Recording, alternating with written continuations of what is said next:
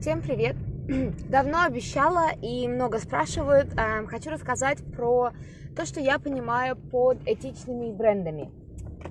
Эм, расскажу про этичные бренды и в одежде, и в косметике, потому что немного отличаются. Э, немного отличаются параметры, эм, по которым тот или иной бренд можно отнести к этичному. С одеждой, с одеждой все ну, я бы сказала, несколько сложнее, потому что на самом деле много параметров, по которым можно отнести или не отнести тот, или иной бренд к этичному. И трудно, на самом деле не очень легко найти бренды, которые бы отвечали всем этим параметрам, которые бы соответствовали, вернее, всем этим параметрам.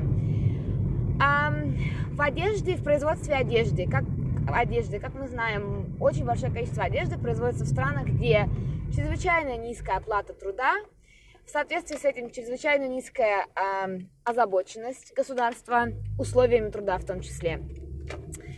А, поэтому основная, основной параметр, по которому тот или иной бренд одежды можно отнести к этичным, это э, получают ли те, кто эту одежду шьют, не минимальную зарплату, а зарплату, на которую можно выживать в той стране, где они живут и являются ли условия труда безопасными.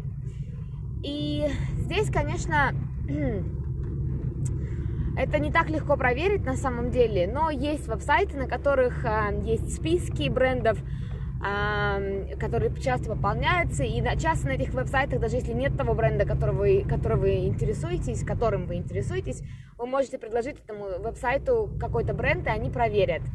Я знаю такой новозеландский, новозеландскую дата-базу таких брендов, а, в которой вот так вот таким образом можно предложить какой-то еще бренд, и они его проверят. Поэтому я уже говорила, когда я говорила, почему я на причинах того, что не покупаю, не покупаю практически новую одежду, я говорила о том, что я предпочитаю покупать даже не новые вещи, те, которые были сделаны в Новой Зеландии. Если эти вещи были сделаны в Новой Зеландии, у меня есть стопроцентная уверенность, что те, кто эти вещи для меня делал, получили достойную зарплату. Да?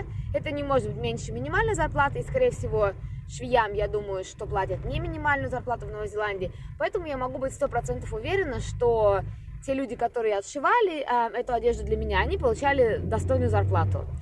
Надо понимать сразу же, что, конечно же, такие вещи не будут стоить 5 долларов за платье. Но это невозможно, да? Невозможно одновременно заплатить кому-то достойно за то, что он сделал, и при этом продать эту вещь тут же покупателю за 5 долларов. Так не бывает. Да? Это один из критериев, по которым одежду можно отнести к этичным, или марку одежды можно отнести к этичной или нет. Второй критерий – это те материалы, которые эта марка использует. Все мы знаем, что есть органический и неорганический хлопок. Ну, я думаю, большинство из нас понимает сейчас, да, что есть органический и неорганический хлопок, например. Я мало знаю про другие, на самом деле, материалы, но вот про хлопок я точно знаю, что в Индии производится огромное количество неорганического хлопка. Неорганический хлопок это тот хлопок, который для того, чтобы он быстрее рос, ну не быстрее даже, наверное, рос, а чтобы он не портился от разных вредителей, да, от насекомых и так далее, а его обрабатывают пестицидами, его, его обрабатывают химическими веществами, и эти химические вещества вредят. А, растению они не вредят, на самом деле, мне кажется, потому что растение это наоборот становится более да, устойчивым ко всяким разного рода вредителям. Эти вещества вредят тем, кто ими обрабатывает эти растения. И эти вещества потом, ну, я вот не знаю, я на самом деле не читала, не делала такой research по поводу того, какой вред наносятся, наносят это, эти вещества нашей коже, когда одежда, которая не обработана, которая сделана из хлопка, которым, который был обработан, мы постоянно носим ее так близко к телу. Но я думаю, что это, ну, в лучшем случае это чуть-чуть плохое влияние, которое она оказывает. В худшем случае это ну, достаточно большое плохое влияние. А, это вот второй такой признак, да, по которым марку можно отнести к этичной или неэтичной. Из моего опыта что-то сделанное в стране, даже страна, где это сделано, не так важно. Можно отшивать свои вещи. Э, вот я смотрела документальный фильм, да, про быструю моду. Можно отшивать вещи в той же стране, в которой отшивается там масс-маркет, да, в какой-нибудь Бангладеш или Камбоджа или Китай, тот же самый. Ну, в Китае сейчас, мне кажется, дорого эм, отшивать, поэтому на первую строку вышли Бангладеш, Камбоджа и Вьетнам, как самые дешевые, наверное. Можно отшиваться и там, да, но если компания заботится о том, эм, в каких условиях работают ее сотрудники, о том, э, есть ли у них какое-то профессиональное развитие. То есть она, эта компания не использует людей как, ну вот, чисто, я не знаю, вот рабочая сила за, дара, за даром. И все. Никакого интереса в благополучии этой рабочей силы нет, никакого интереса в безопасности этой силы нет, никакого интереса в развитии, да, совершенно нет интереса никакого вот в этих вещах. И это, конечно, плохо, да, но у тебя может быть та же, та же страна, где ты отшиваешься, но совсем другой подход в твоей компании. И тогда это, естественно, совершенно другой э, разговор. Но почему я предпочитаю покупать то, что сделано в Новой Зеландии, хотя это найти очень трудно и э, мало что отшивается в Новой Зеландии, потому что здесь у меня есть уверенность, да, я не знаю до конца, как точно быть уверенным, что вот если компания отшивается где-то, в одной из этих стран, где отшивается масс-маркет, как проверить, действительно ли они все вот это соблюдают, да? Ну, вот только если списки, по спискам смотреть. Если, я вот, если честно, ради 5-долларовой футболки, ну, это того не стоит, чтобы поддерживать эти марки, которые не соблюдают все эти правила, да, и которые не заботятся совершенно о безопасности и благополучии своих работников. Я не хочу их поддерживать ни своими деньгами, ни своими покупками. Вот единственное, что, конечно, есть мнение, что, а вот если все прекратят покупать H&M, то где будут работать все швеи Бангладеша, например? Понимаете, людям всегда будет нужна одежда. Они все, ну, мы не привыкли в обществе ходить голыми, поэтому мы будем во что-то одеваться. Если миллион людей вдруг уйдет из H&M и пойдет покупать этичные марки, соответственно, этичные марки разовьются до такой степени, что они возьмут на работу всех швей из Бангладеша но будут при этом заботиться о их благополучии, об их безопасности, об их профессиональном развитии а, и будут думать о них как о людях, а не как о дешевой, дармовой практически рабочей силе, у которой ни имен нет, у которой нет ни ценности никакой, ни о безопасности, которой заботиться и незачем. Да? Вот что произойдет. А, да, эти футболки, эти платья никогда не будут стоить и не должны стоить 5 долларов. Никогда. А, если мы приплетаем еще и плюс органические материалы или материалы, которые изготовлены из тканей, которые не были растения, да, из которых они были обработаны, не были обработаны никакими химическими веществами, то это тогда мы говорим о большой цене за платье или футболку. Но при этом, может быть, тогда это нас заставит думать о том, что нам не нужно 250 футболок, их на самом деле нам не нужно. И нам не нужно даже 30 платьев, например, да, но у тебя будет меньше, но это будет лучшего качества, и это будет лучше в итоге для окружающей среды. Еще другие всякие факторы, конечно же, сколько воды потребляется при производстве чего бы то ни было, да, там вообще какой урон наносится окружающей среде, да, если мы там говорим о каким-то, каких-то, например, искусственных материалах, да, как загрязняется при этом окружающая среда при вот производстве этого чего бы то ни было, да, предмета одежды и так далее. То есть много еще разных других параметров. Для меня, если честно, эти два основные. Да, это органические материалы, из которых эта одежда изготовлена, и это те условия труда, в которых те, кто ее производит, а, находятся. Если мы говорим о косметике, то здесь, конечно же, больше, больше, а, самое большое значение имеет тестирование или тестирование на животных. На самом деле, чем больше я читаю по этой теме, тем меньше я понимаю, как я могла не заботиться совершенно об этом раньше, как я могла не задумываться о том, как именно тестирование происходит на животных, что именно под собой влекут эти, эти тестирования, и как вообще раньше я могла даже не думать об этом. Я не буду вас пугать ужастиками, я считаю, что э, людей лучше всего за собой вести своим собственным примером. Не, не пуганием их, не упреканием их в чем-то и так далее, да. Например, я не отношусь никак, и никогда не буду относиться к воинствующим веганам, которые начинают говорить о вреде мяса вдруг резко или там а, раз, размещать на всех своих страницах там, как мучаются животные. Я не считаю этот способ правильным.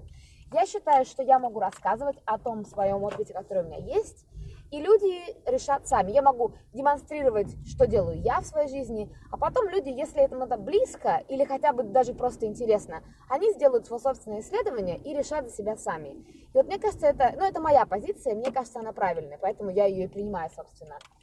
Но в, э, в проблеме, да, вот э, с животными, честно, сама для себя не понимаю, как никогда раньше об этом не задумывалась. Прекратила совершенно, для меня теперь это абсолютное правило, я никогда не куплю что-то, что тестировалось на животных, никогда. Даже если это будет разрекламировано, даже если каждый человек будет мне рассказывать о том, насколько это там хорошо действует, я не буду покупать то, что тестируется на животных, потому что я теперь не вижу совершенно смысла, зачем это делать, когда есть другие способы, когда есть другие варианты. Я хочу поддерживать те компании, которые ищут другие варианты и которые этим, этим вариантом тестирования животных не пользуются. Здесь, опять же, есть списки в интернете, на которых можно проверить э, какие-то конкретные бренды. Надо понимать, что если иностранная компания продается в Китае, в Китае закон, что обязательно нужно тестировать на животных, поэтому если компания иностранная, но только иностранные компании, не те, которые производятся в Китае, если компания продается в Китае, то 100% она тестирует на животных.